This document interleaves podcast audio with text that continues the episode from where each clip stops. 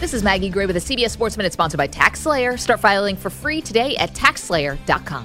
Speculation about Mike Tomlin's future is now at an all time high. The Steelers head coach walked off the podium last night after a reporter mentioned he has one year remaining on his contract. This is the Steelers' fourth straight first round exit.